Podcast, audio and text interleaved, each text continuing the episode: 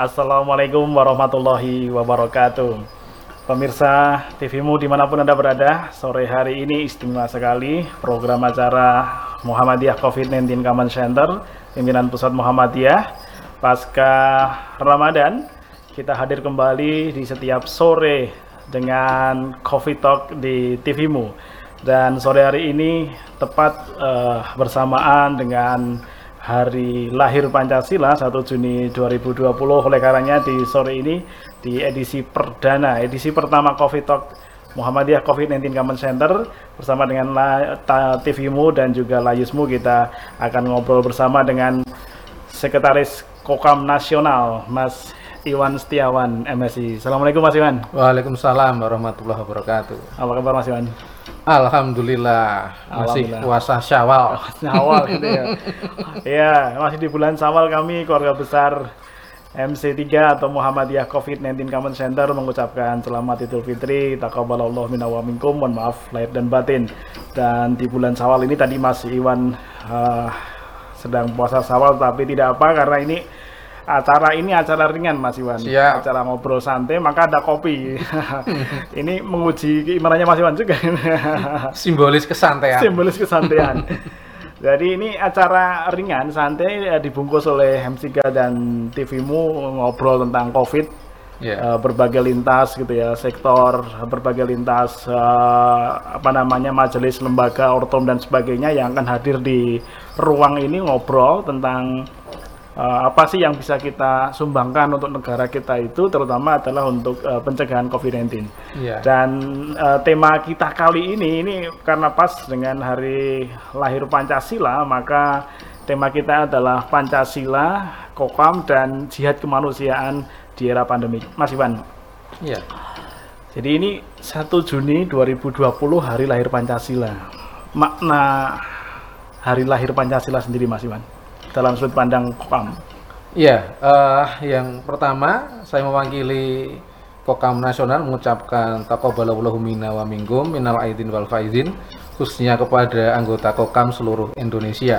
Yang kedua mengucapkan terima kasih kepada pimpinan pusat Muhammadiyah Mas Budi bisa mengundang kami yang jarang-jarang biasanya kalau Kokam bisa tampil di sini. Nah, biasanya di lapangan ya Mas? Ya? Iya, uh, jelas bahwasanya 1 Juni 1945 Soekarno itu berpidato di sidang PPKI. Hmm. Secara prinsip itu adalah dimaknai sebagai hari kelahiran Pancasila.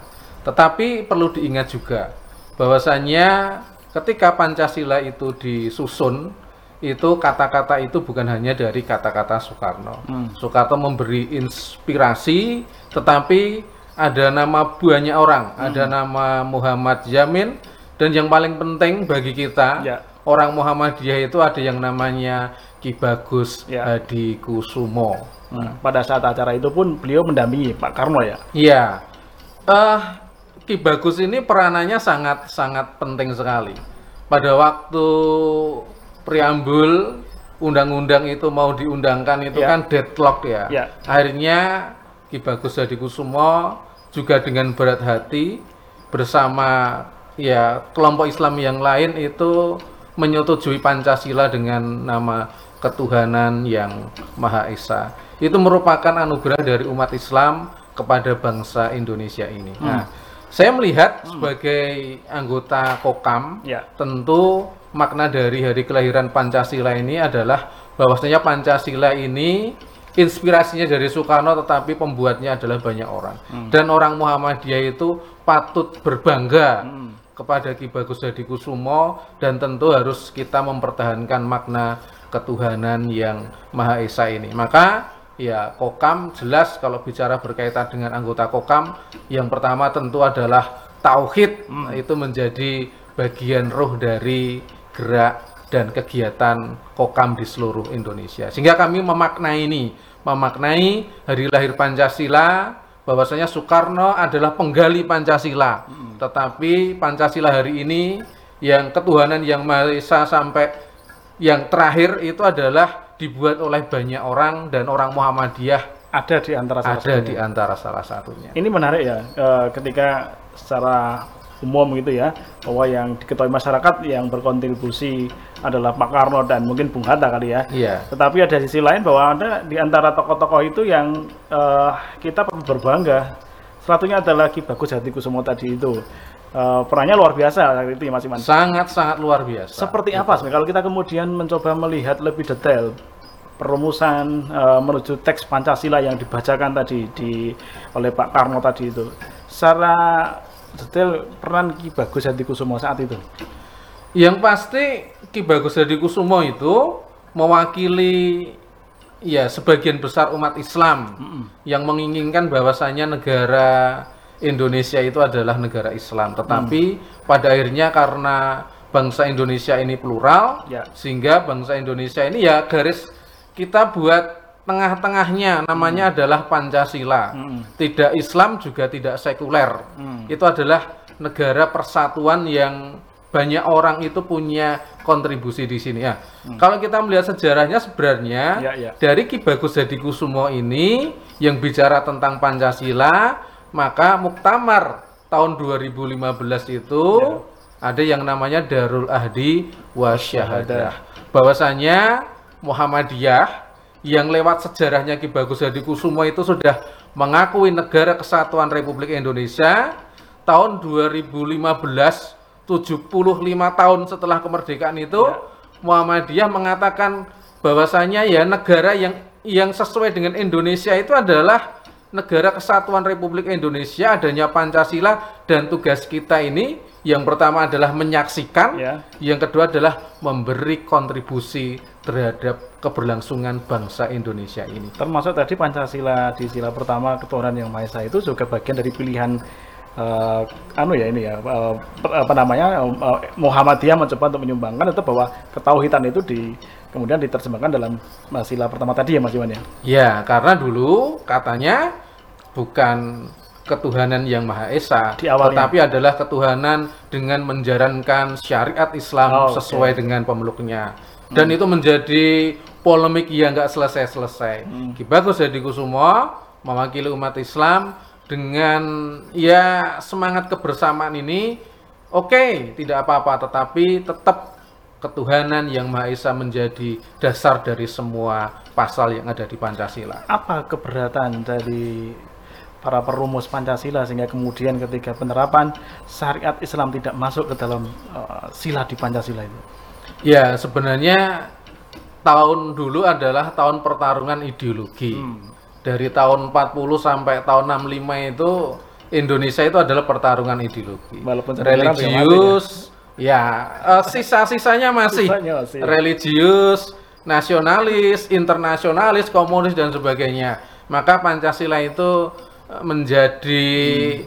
kalau istilah uh, beberapa intelektual itu ya ya kalimat penengah hmm. kalimat penengah dari semua ideologi ini hmm. dan Ki Bagus Dedi Kusumo menjadi salah satu pribadi yang memberi kontribusi terhadap itu kalau kita lihat di tahun-tahun itu Kang Iwan uh, saya kira tokoh Muhammadiyah tidak hanya Ki Bagus Dedi Kusumo ya Oh iya. Ada tokoh lainkah yang kemudian berkontribusi juga untuk ikut terlibat dalam perumusan Pancasila? Yang paling terkenal Ki Bagus Hadi Kusumo, yang kedua adalah orang Kota Gede, mm -hmm. namanya Profesor Dr. Kahar Muzakir, yeah. pendiri Universitas Islam Indonesia, orang Muhammadiyah Kota Gede. Mm. Selanjutnya ada Kasman Singo di Mejo, yeah. Lion on the Table-nya Muhammadiyah.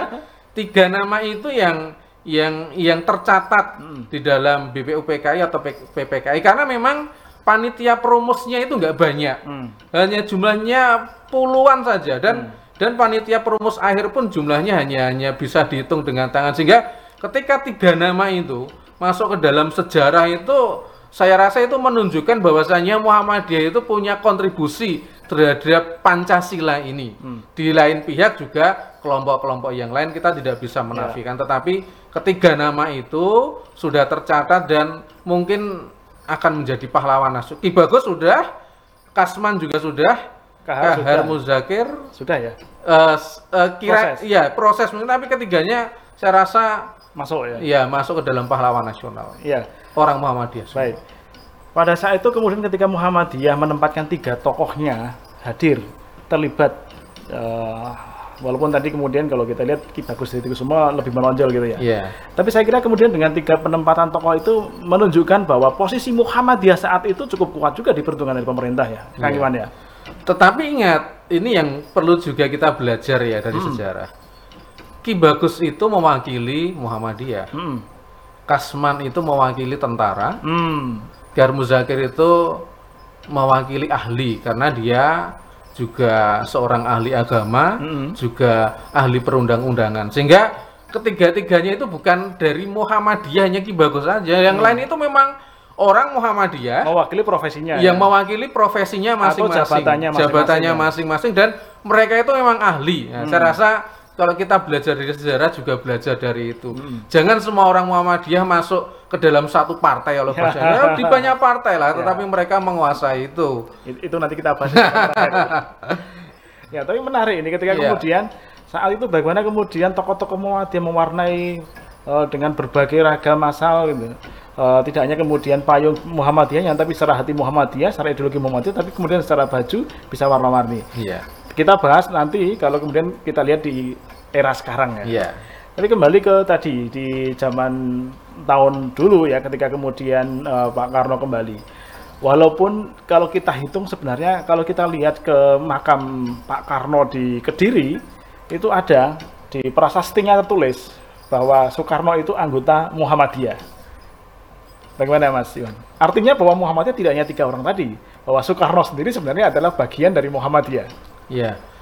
Kalau dalam sejarah memang mungkin secara secara anu ya, secara simbolis itu hmm Soekarno itu nasionalis mm milik bangsa Indonesia, tetapi memang mm Soekarno itu jelas adalah kader Muhammadiyah. Yeah. Ketika dibuang ke Bengkulu, mm itu pernah menjadi ketua Majelis Dikdasmen. Mm, Kalau dalam bahasa sekarang, ketua Majelis Dikdasmen pimpinan wilayah Muhammadiyah Bengkulu. Mm. Ketua PWM-nya namanya Hasan Din, mm. punya anak namanya Fatmawati. Okay. Nah, Fatmawati itu nanti yang jadi istrinya, istrinya ya? Soekarno, ibu negara dan melahirkan anak-anak biologi Soekarno yang hari ini seperti Megawati, hmm. Ya seperti guru dan sebagainya itu adalah anak-anak Soekarno dari rahimnya Fatmawati. Ya ini menarik ya kalau kita kemudian berbicara mengenai kemuhammadiyahnya Pak Karno. Tapi Kang Iwan, kita mesti break dulu kan? Oh siap. Ya, uh, pemirsa TVmu dan teman-teman sekalian yang saat ini menyimak program uh, perdana Coffee Talk di TVmu ini, kita akan kembali selepas yang satu ini.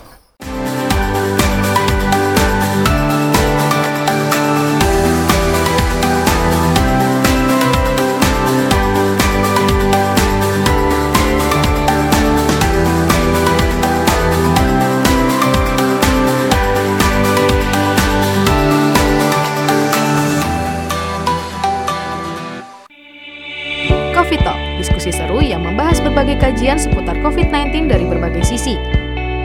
Menghadirkan narasumber-narasumber yang berkompeten di bidangnya. Coffee Talk hadir memberikan informasi mencerahkan dengan pembahasan tema-tema menarik. Simak terus ya Coffee Talk persembahan Muhammadiyah COVID-19 Comment Center live di akun-akun resmi Muhammadiyah COVID-19 Comment Center. Sebagai upaya pencegahan penyebaran COVID-19, langkah penyemprotan disinfektan di berbagai tempat terus dilakukan. Muhammadiyah COVID-19 Comment Center bekerja sama dengan berbagai pihak melakukan penyemprotan disinfektan di berbagai tempat, seperti fasilitas umum, tempat ibadah, dan sekolah-sekolah.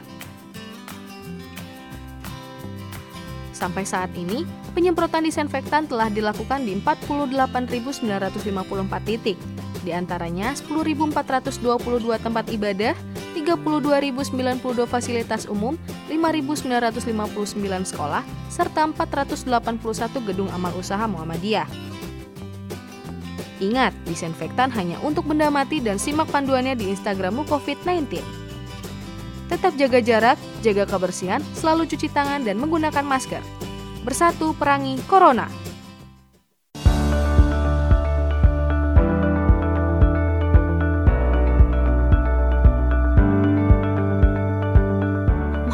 COVID-19 Comment Center memberikan informasi terupdate mengenai penanganan COVID-19, mulai dari pelayanan kesehatan, ketahanan pangan hingga pencegahan COVID-19 di masyarakat. Informasi dikemas dalam bentuk live press conference yang tayang satu kali dalam satu pekan dan disiarkan langsung dari kantor pimpinan pusat Muhammadiyah Yogyakarta.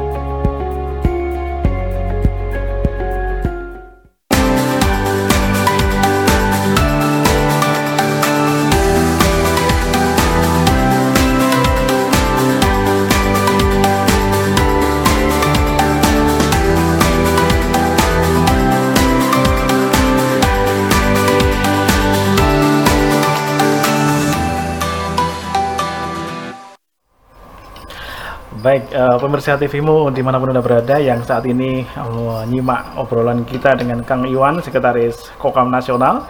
Uh, teman-teman, para pemirsa TVmu bisa ikut juga interaktif, bisa sharing pengalamannya dan juga bisa bertanya kepada Kang Iwan terkait dengan tema kata kita kali ini adalah tentang Pancasila dan Kokam Jihad Kemanusiaan di era pandemi.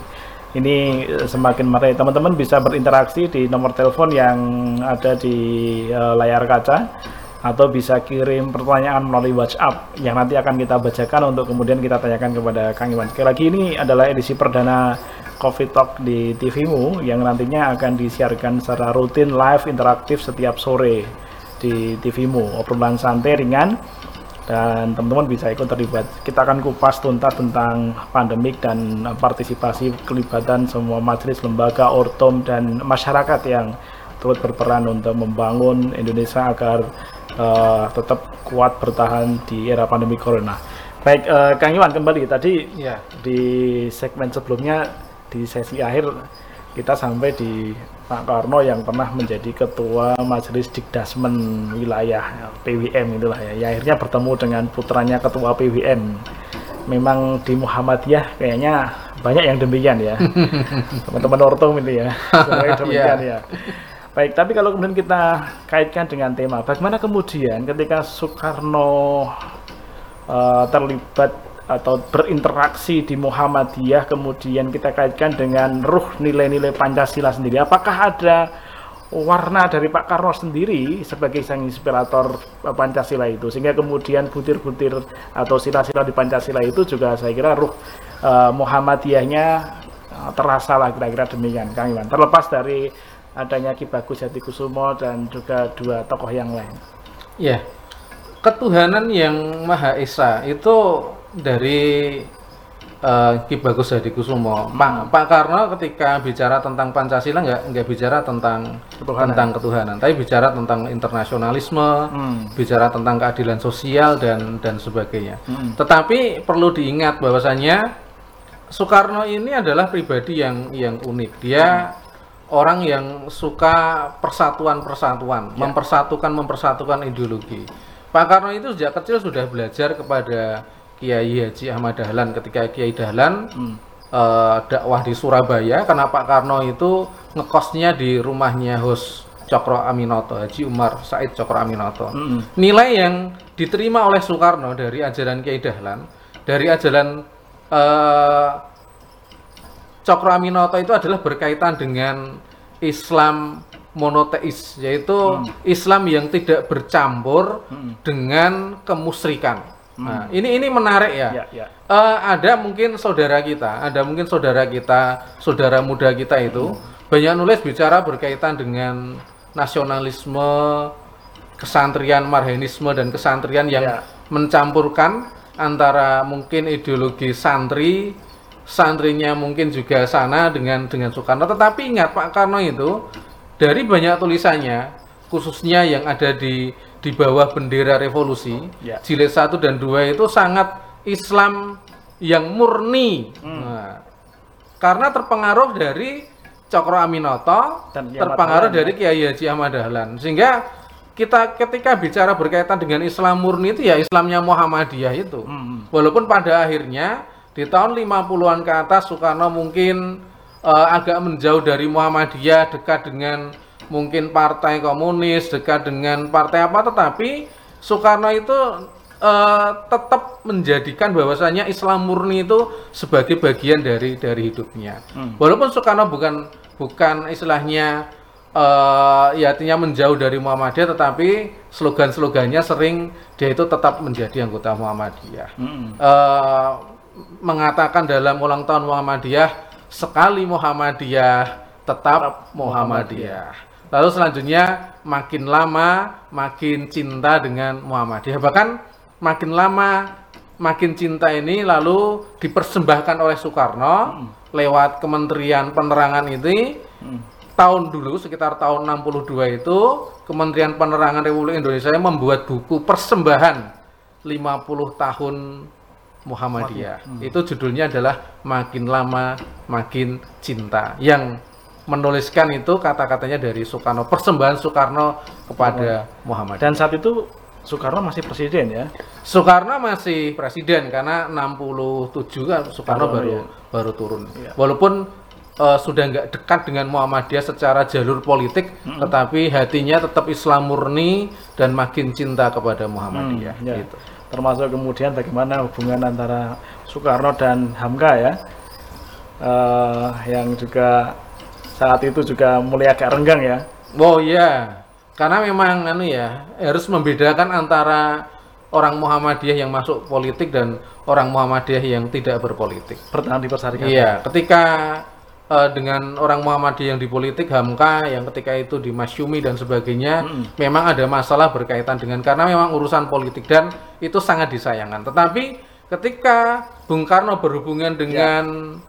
Ketua Muhammadiyah Saat pada itu. waktu itu Kiai Badawi dengan anggota Muhammadiyah sangat dekat sekali. Sangat ya? dekat sekali. Tetapi harus dibedakan itu Baik. antara Muhammadiyah organisasi dan orang Muhammadiyah yang, yang di partai politik. Iya. Ya, walaupun tetap di akhir sesinya uh, Pak Karno juga menyampaikan agar uh, ketika dia meninggal Buya Hamka nanti yang akan nyimak mensolatkan. Oh iya, itu hikmah. Itu luar biasa. Sejarah. Politik ya. saat itu ya. politik kebangsaan yang sangat tinggi sekali. Iya. Kami kita kembali, Kang Iwan. Kalau kemudian kita lihat uh, lima sila Pancasila yang sampai saat ini ya, menjadi bagian dari apa yang harus kita implementasikan tidak hanya kemudian kita ucapkan tiga tokoh Muhammadiyah yang kemudian berangkat satu dari benar-benar representasi perwakilan dari Muhammadiyah Ki Bagus yeah. semua dan dua yang lain dengan baju yang berbeda seberapa besar kemudian tiga tokoh itu mampu mewarnai sehingga kemudian munculnya lima sila itu selain uh, sila pertama ketuhanan yang Maha Esa itu ya yeah. salah satu sila yang terakhir itu yang juga menjiwai adalah keadilan sosial bagi seluruh hmm. rakyat Indonesia.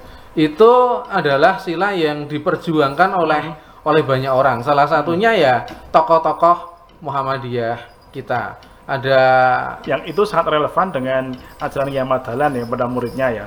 Surat Al-Maun ya. Ya jelas itu. Filosofinya mungkin itu, tetapi secara politik itu adalah kata-kata yang diperjuangkan oleh oleh banyak banyak orang umat hmm. Islam hmm. yang diwakili oleh ya tokoh-tokoh itu artinya ya, ya. ya tokoh Muhammadiyah, tokoh NU, ya. tokoh Persis dan sebagainya itu memperjuangkan nilai keadilan sosial bagi seluruh rakyat Indonesia ini hmm. juga menjadi bagian dari filosofis Pancasila selain berkaitan dengan kerakyatan, ya. bicara dengan musyawarah dan sebagainya itu adalah nilai-nilai yang mungkin juga berasal dari dari Islam, hmm. nilai-nilai hmm. juga dari banyak tokoh ulama itu dimasukkan ke dalam lima sila tersebut. Dan tokoh Muhammadiyah termasuk bagian dari kelompok yang memperjuangkan itu. Ya, dan tentu bahwa itu mendasari latar belakang pada saat itu ya. situasi keadilan memang belum sangat anu ya, belum sangat merata begitu ya sampai hari ini.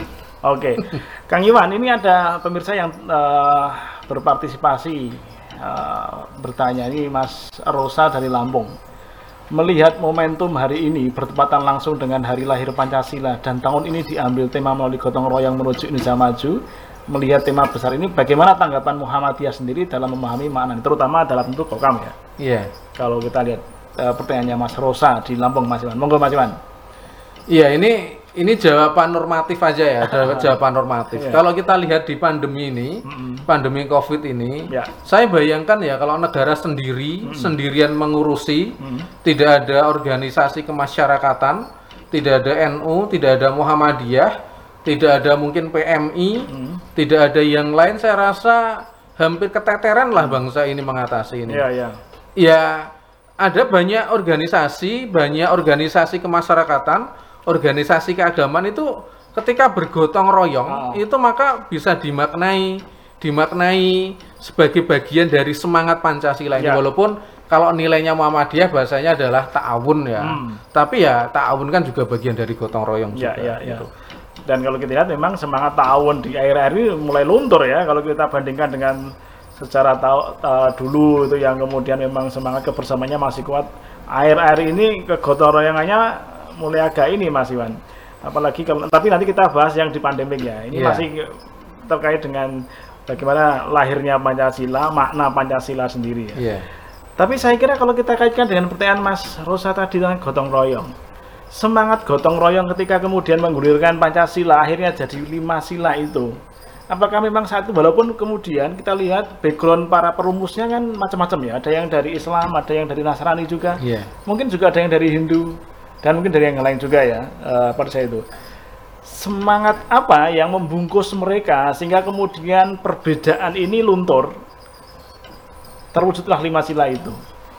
Ya semangat agar Indonesia itu punya ideologi yang sama. Hmm. itu adalah semangat yang yang mendasari. Hmm. ya kita uh, tetap harus memahami bahwasanya Indonesia ini mayoritas Islam tetapi ada kelompok agama yang lain. Mm-hmm. Enggak beragama pun juga juga banyak kelompok kepercayaan. Yeah. Mereka berkumpul menjadi satu dalam BPUPKI, PPKI, lalu memaknai semangat kegotong royongan ini menjadi bagian dari kesatu kesatuan untuk menjadikan Indonesia merdeka. Saya rasa mereka berpikir yang penting Indonesia merdeka dulu. Ya. Setelah itu baru ya. ideologi kita buat bersama. Ini menarik. Ya. Pertanyaan yang saya bertanyakan. Iya. Apakah Indonesia sudah merdeka?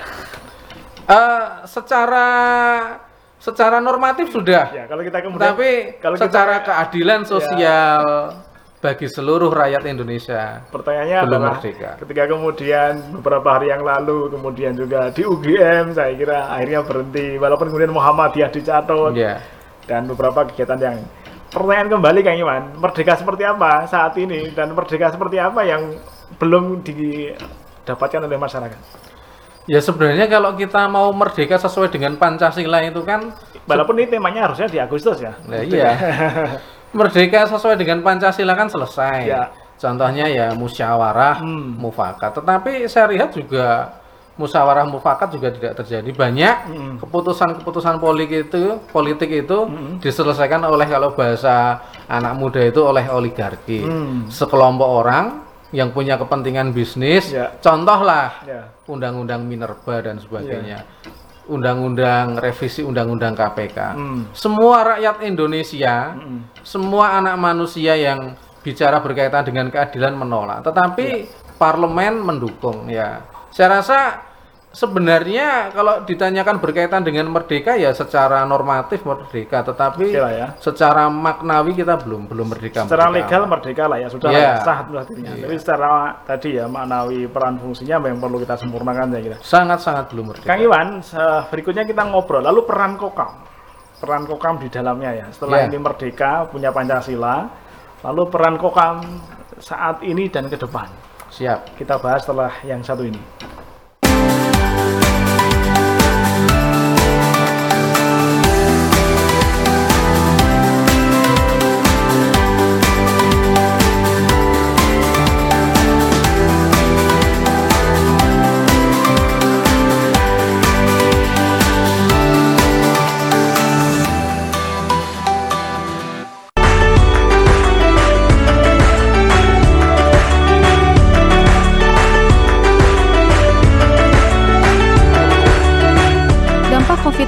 Terasa jelas di sektor ekonomi, terutama kebutuhan pangan masyarakat. Muhammadiyah COVID-19 Comment Center dari pusat wilayah daerah cabang hingga ranting telah membagikan paket sembako kepada masyarakat terdampak COVID-19.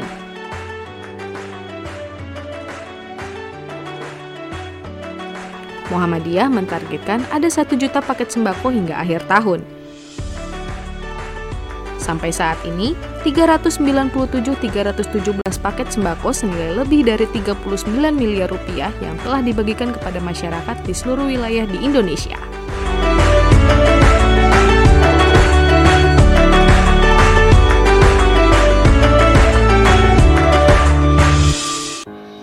Selamat pagi untukmu yang selalu memulai dengan yang halal.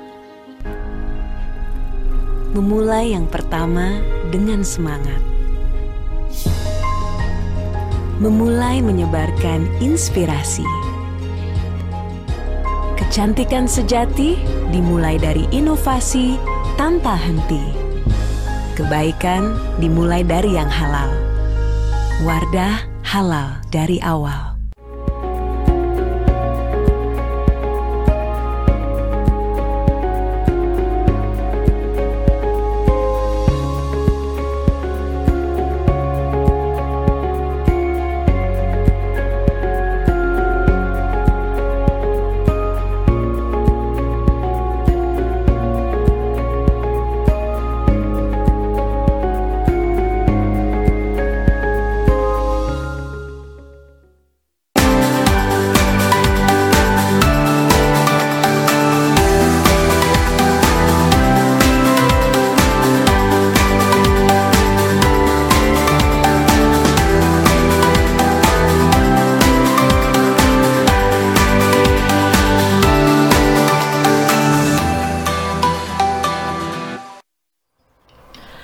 Baik. Uh, pemirsa TVmu kita masih bersama dengan Kang Iwan. Uh, beliau adalah sekretaris Kokam Nasional. Dan uh, di segmen ini sekarang kita akan kupas mengenai peran Kokam ya. Kalau Pancasila ini sudah lahir dengan lima sila dalamnya. Kemudian saya kira teman-teman sangat hafal dengan sila-sila Pancasilanya. Uh, tetapi saya kira tidak berhenti hanya di konteks membacanya saja, tetapi lebih pentingnya adalah memaknai dan iya. mengimplementasinya. Yeah. Kang Iwan, jadi kalau selama ini kan orang kan sering ya, eh kamu itu jangan ngomong aja Pancasila, ngomong sih bisa, bisa, tapi implementasinya itu loh. Kok kamu sendiri Kang Iwan, kalau kemudian memaknai Pancasila lahir, lalu kemudian implementasi kok kamu sendiri untuk melaksanakan sila-sila yang ada di Pancasila itu seperti apa? Ya, Kokam itu lahir tahun 1965 hmm. ketika ada pemberontakan gerakan 30 September hmm. yang ingin mengubah Pancasila menjadi ideologi komunisme. Hmm. Sehingga itu titik poin yang pertama ya, bahwasanya ya, ya. kelahiran Kokam ini memang berhubungan dengan mempertahankan Pancasila secara ya. kesejarahan. Nah, sehingga tentu gerakan dari Kokam ya hmm. Kokam itu bagian dari pemuda Muhammadiyah. Kalau ya. bicara tentang kokam juga bicara pemuda Muhammadiyah gitu ya. Hmm. Tapi ini kokam ya gitu. Ketika bicara tentang kokam maka ya tugas utama kokam dulu tahun 65 itu adalah mempertahankan Pancasila. Nah, hmm. sekarang di hari-hari ini kalau kita bicara ya, tentang ya.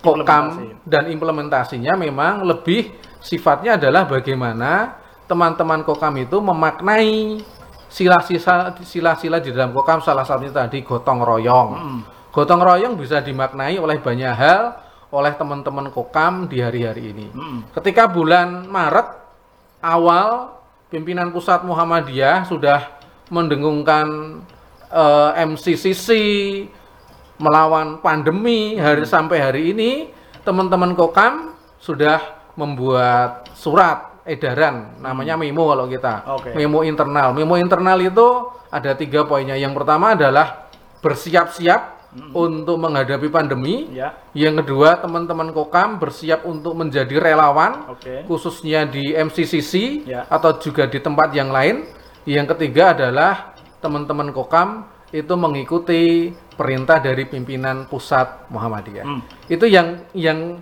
ya. uh, kita lakukan di awal pandemi di bulan awal-awal Maret teman-teman Kokam. Sehingga saya melihat ketika MCCC berdiri di mana pun juga khususnya pimpinan pusat Muhammadiyah Wilayah. banyak relawan yang khususnya relawan lapangan lah, ya. relawan lapangan mulai dari disinfektan, hmm. bantu pembagian sembako khususnya hmm kalau mewakili pemuda Muhammadiyah ya. adalah anak-anak dari kokam, kokam. gitu ini menarik tadi ada satu jadi ada tradisi di kokam itu mendesiminasi memo dari pusat sampai dengan uh, daerah ya yeah. paling rendah levelnya daerah ya uh, ranting. sorry, ranting ya ranting, ranting ya. Yeah. di level ranting ya pesan memo tadi itu apa isinya uh, memo itu kalau dalam bahasanya suratnya PP Muhammadiyah namanya adalah instruksi hmm. kita namanya adalah memo internal kokam intinya adalah instruksi. Hmm. Sampai hari ini, mulai dari bulan Maret ya. sampai bulan awal Juni ini ada empat memo yang kita buat. Hmm. Uh, memo pertama? Memo pertama adalah teman-teman kokam intinya ya teman-teman kokam untuk aktif okay. menjadi relawan pandemi ini. Ya. Yang kedua adalah protokol menjaga keamanan, ya. baik internal keluarga baik lingkungan RT RW ya. ataupun bagaimana gerakan kokam di tingkat pusat sampai ranting. tingkat ranting. Yang ketiga adalah memo berkaitan dengan ucapan terima kasih oh. kepada kokam oh. yang telah uh, terlibat, ya, terlibat menjadi relawan sama itu bagian dari jihad kokam hmm. untuk Republik ini. Yang keempat memo ini lebih lebih umum hmm. bicara berkaitan dengan PKI, hmm. bicara berkaitan dengan pandemi, ya. juga bicara berkaitan dengan selamat hari raya Idul Fitri. Oke. Okay. Ya. Dan ini anu ya memo ini dikeluarkan oleh pusat sampai di landing tadi ya. Ya, kita bahasakan namanya memo internal. Baik, nanti kita akan bahas mengenai seberapa kemudian Kokam di level wilayah daerah ranting cabang tadi itu taat dengan memonya, tapi ini ada pertanyaan dulu di WhatsApp ya. dari teman-teman. Uh, silakan. Yang dari Harnen, PCM Aji Barang. Aji Barang itu Kebumen ya? Uh, Jawa Tengah ya, Jawa Tengah ya. Banyumasan mungkin ya. Sejarah sudah membuktikan bahwa peran Muhammadiyah dalam mendirikan negara kesatuan Republik Indonesia sudah sangat nyata. Tapi mengapa dalam perjalanan pemerintahan ini seolah-olah Muhammadiyah begitu dikesampingkan ini? Apakah yang disebut melupakan jas merah? Apa langkah Muhammadiyah? Nah ini saya kira memang uh, kalau berbicara kiprah, saya kira sudah sangat yeah. Iya. uh, sangat terasa lah ya Muhammadiyah setelah malusanya. Tapi berbicara mengenai pengakuan pemerintah Pak Iwan, ini gimana kira-kira? Menurut Kang Iwan? Ya. Apa perlu pengakuan sebenarnya? Sebenarnya Muhammadiyah secara sejarah memang sudah sangat Diakui, berperan, ya? tetapi memang akhir-akhir ini dan dan yeah. itu kan setiap kali presiden hadir di Muktamar Muhammadiyah juga menyampaikan ya. Artinya presiden mewakili lembaga pemerintah ya. Yeah. Walaupun di Muktamarnya Muhammadiyah waktu Pak Din ya ada presiden yang tidak hadir gitu ya. Oh iya. Yeah.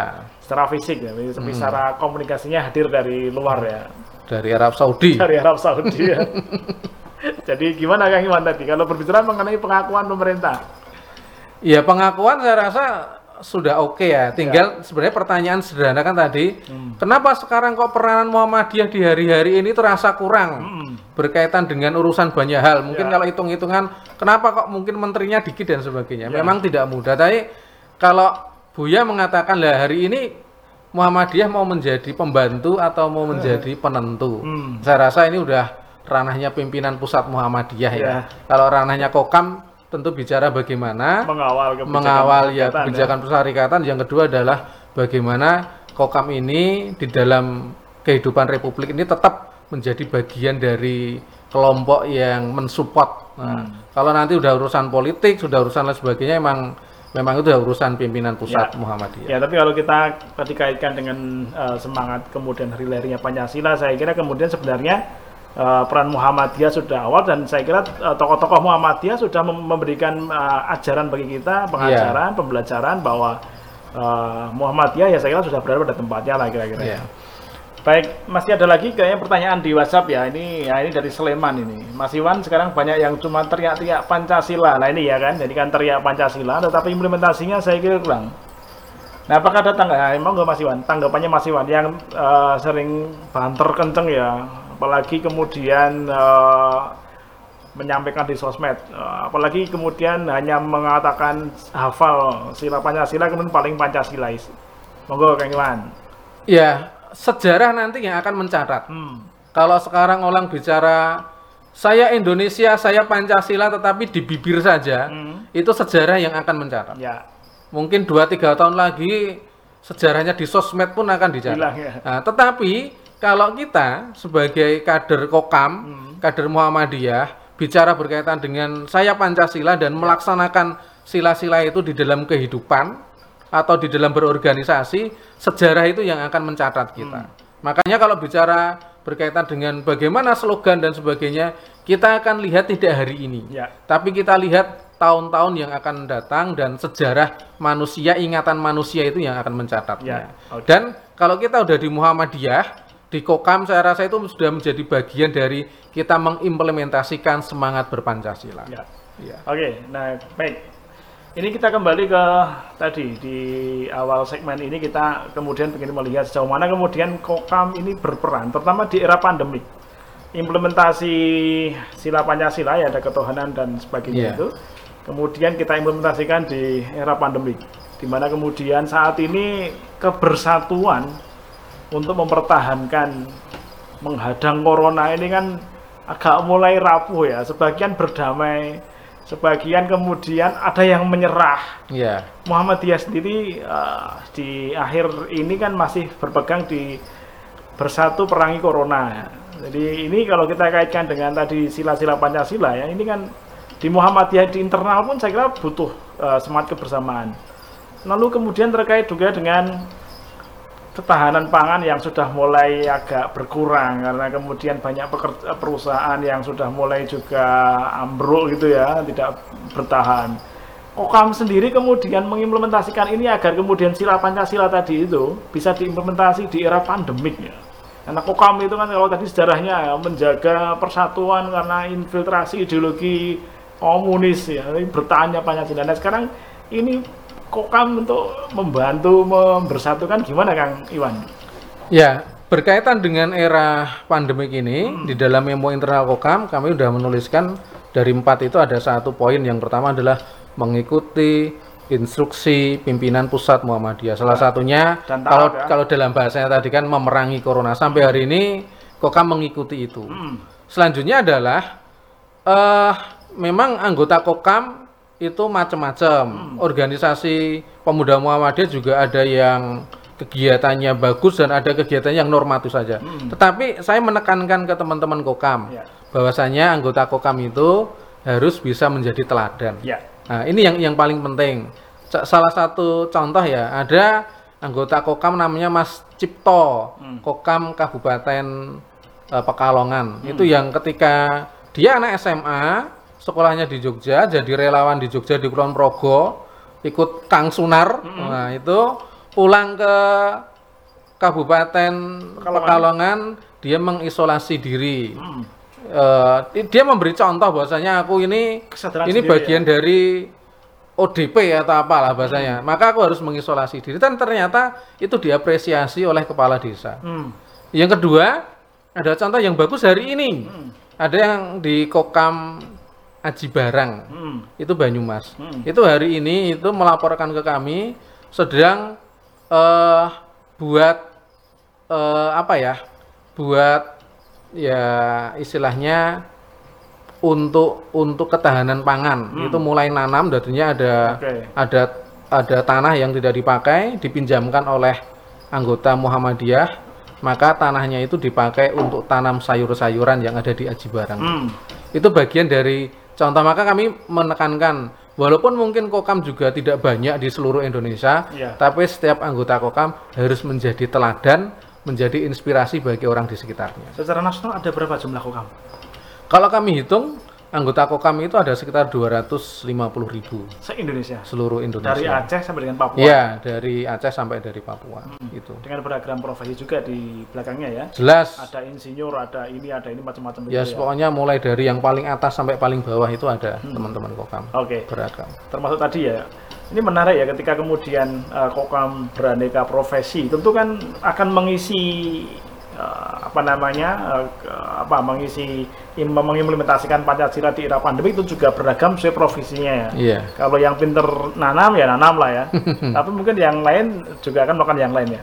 Uh, kita akan terus ya uh, kejar Kang Iwan ini. Ini apa yang dilakukan Kokam selama pandemi Corona terutama adalah memaknai lahirnya Pancasila setelah kita kembali setelah yang satu ini.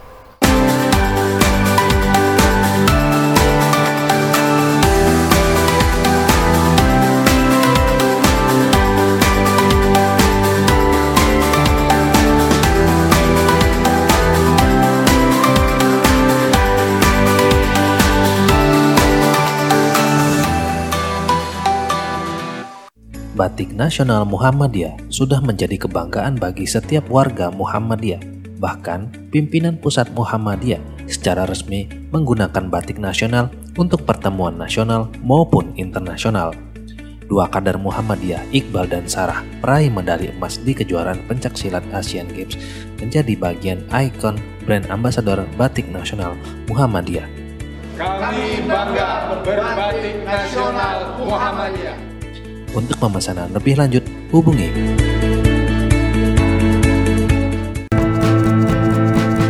Rumah sakit menjadi garda terdepan dalam penanggulangan COVID-19 dan dapat juga menjadi benteng terakhir. Maka dari itu, Rumah Sakit Muhammadiyah Aisyah siap menjadi rumah sakit yang melayani pasien COVID-19 dengan dukungan fasilitas yang optimal. Saat ini, telah ada 77 rumah sakit Muhammadiyah Aisyah yang membantu dalam penanganan COVID-19. Bahkan, tidak hanya itu, Muhammadiyah juga mewujudkan rumah sakit darurat untuk penanganan COVID-19. Ikhtiar ini sebagai wujud Muhammadiyah dalam membantu pemerintah memerangi COVID-19. Bersatu perangi Corona.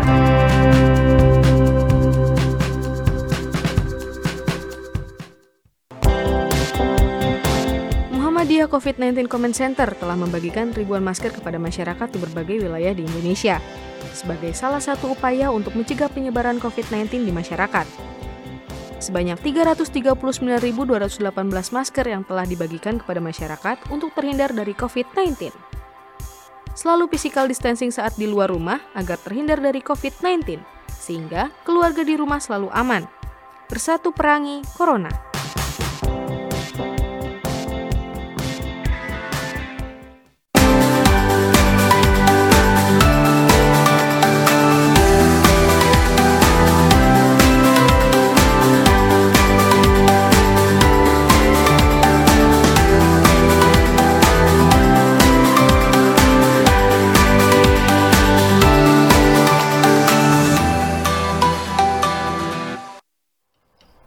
Ya, baik kita uh, berada di segmen terakhir di Coffee Talk edisi perdana, edisi perdana Coffee Talk di TVmu yang juga dipancarkan oleh uh, media official dan afiliasi Muhammadiyah termasuk radiomu juga menayangkan langsung acara ini. Dan di kesempatan perdana ini kita membahas tentang Pancasila karena hari ini memang bertepatan dengan hari lahirnya Pancasila 1 Juni 2020 bersama dengan Mas Iwan Setiawan uh, Sekretaris Kokam Nasional. Baik, uh, Kang Iwan, ini segmen terakhir ini. Yeah. Ternyata nggak panjang juga ya, nggak terasa sudah hampir selesai ini. Uh, obrolan yang nyantai ini cepat sekali. Kalau kemudian kita kembali ke tadi, teman-teman Kokam ini kan beragam ya. Iya. Yeah. Bajunya Kokam sama, tetapi kemudian di ada gelar-gelar di depan dan di belakang yang berbeda-beda. Sejauh ini kalau dicermati, apa sih yang telah dilakukan Kokam dengan beragam profesi itu uh, di dalam konteks implementasi untuk terlibat dalam penanganan COVID-19 ini? Iya. Yeah. Kan pasti ada dokternya juga itu. Ada yang lain juga, mungkin ada ahli ekonomi atau apalagi ini. Apa saja kira-kira? Kalau di grupnya Kokam mungkin pernah beredar, saya dari metro atau dari mana melakukan apa dan seterusnya begitu.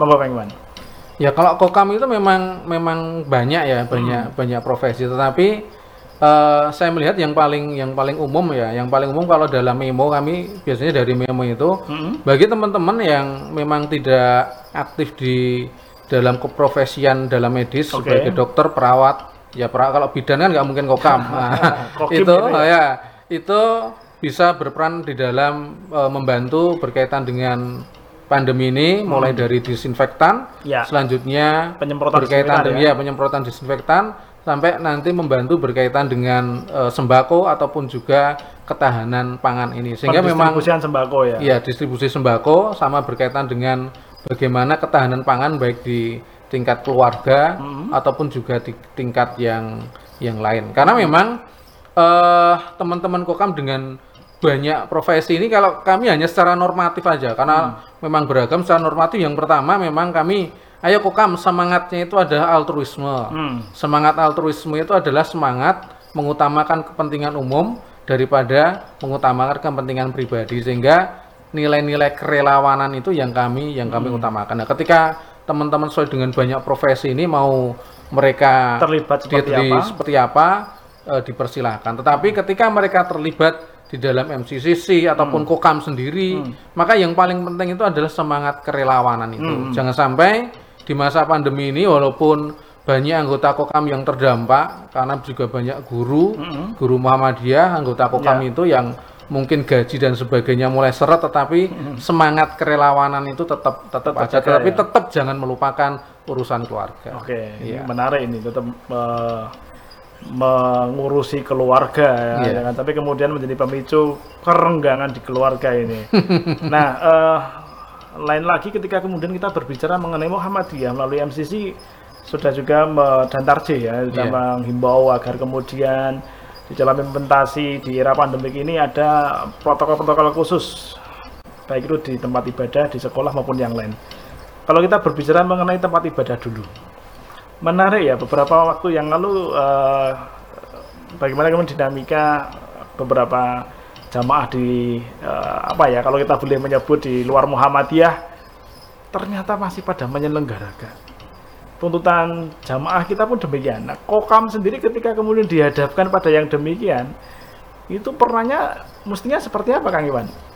Di lain pihak Tarjih tetap menyampaikan pesan bahwa beribadah di rumah saja. Yeah. Karena penyebaran yang kita tidak jelas tahunya uh, eh, ODP, ada lagi OTG tanpa gejala dan yang lain. Jadi kalau begitu ketika kemudian sisi lain jamaah dihadapkan dinamika yang demikian, eh kok melihat tetangga sebelah pada berjamaah di masjid mau dibuka ini dibuka lalu peran kokam sendiri ketika dalam konteks ini sebagai tentu yang kita ketahui kokam malah sering mengamankan gitu ya yeah. menjaga uh, kebijakan monggo Kang Iwan ya kita butuh kearifan kalau hmm. yang urusan yeah, ini. Ya.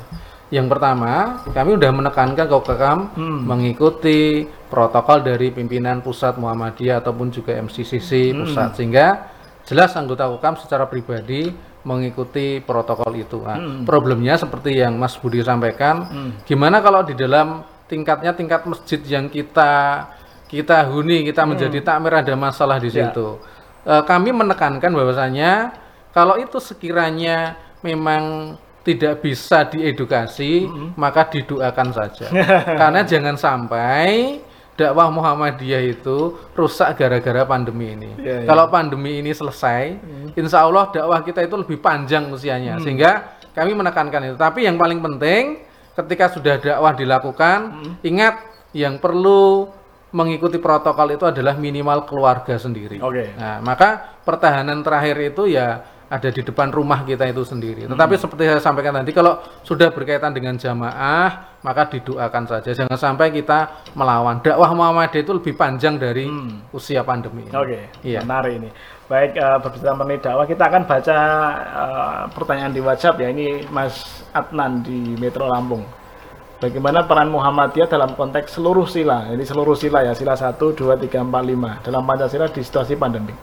Jadi uh, mungkin sila pertama tadi mungkin cerminannya adalah bagaimana kemudian kita mempertahankan komitmen uh, tuntunan yang telah dikeluarkan eh, oleh Majelis Tarjih mungkin Kang Iwan ya. Iya. Bagaimana di rumah Nah, sila yang lain Kang Iwan. Ini kalau kita jabarkan di situasi pandemik terutama yang dilakukan oleh teman-teman Kokam. Sila yang... ketiga mungkin ya mempersatukan tadi ya. Iya. Monggo tapi silakan di... Sebenarnya uh, inti dari dari Pancasila menurut saya yang pertama itu adalah ketuhanan, mm -hmm.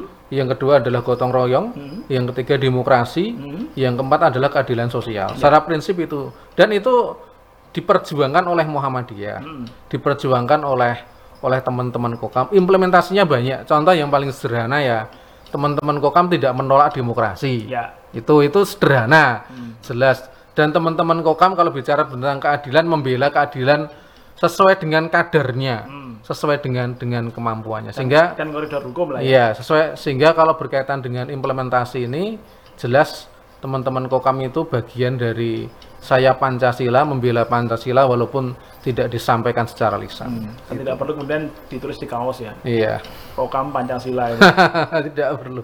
Ya, ini ada pertanyaan yang kedua yang masih uh, bisa Kang Iwan jawab juga dari Mas Indra Hari Wahyudi. Peran Kokam sudah ada sejak zaman peralihan dari Orla ke Orba, baik menjaga Muhammadiyah dan juga negara dari komunis waktu itu. Lalu bagaimana Kokam dalam menjaga Pancasila saat ini dan ke depannya? Monggo Pak Ya, tentu Kokam itu sudah mengikuti Muhammadiyah. Muhammadiyah sudah punya uh, bicara berkaitan dengan Darul Ahdi Wasyahadah ya. ya. Saya rasa itu yang dijaga oleh oleh Kokam lah. Hmm. Ke depan juga Kokam itu dalam memaknai hari ini juga di masa depan juga berkaitan dengan Pancasila. Kita punya namanya adalah uh, teologi pelayanan kokam ya. Hmm. Kokam itu melayani berkaitan dengan urusan kemanusiaan, ya. kebencanaan. Hmm. Yang ketiga adalah berkaitan dengan urusan ekologi. Ya tiga tiga tugas kokam itu. Hmm. Kemanusiaan, kebencanaan jelas dengan MDMC, ya. ekologi juga berkaitan dengan urusan lingkungan dan sebagainya. Saya rasa itu udah udah bagian dari tugas-tugas Pancasila ke situ. Bagaimana nilai-nilai menjadikan bangsa Indonesia lebih baik ini hmm. harus kita perjuangkan bersama. Itu udah Pancasilais banget ya. Iya. Iya, oke. Okay.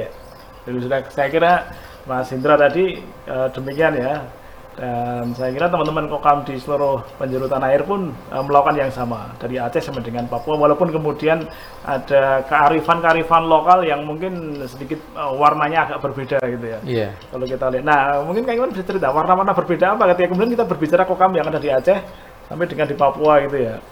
Ada nggak perbedaan uh, implementasi uh, secara lokal itu ya?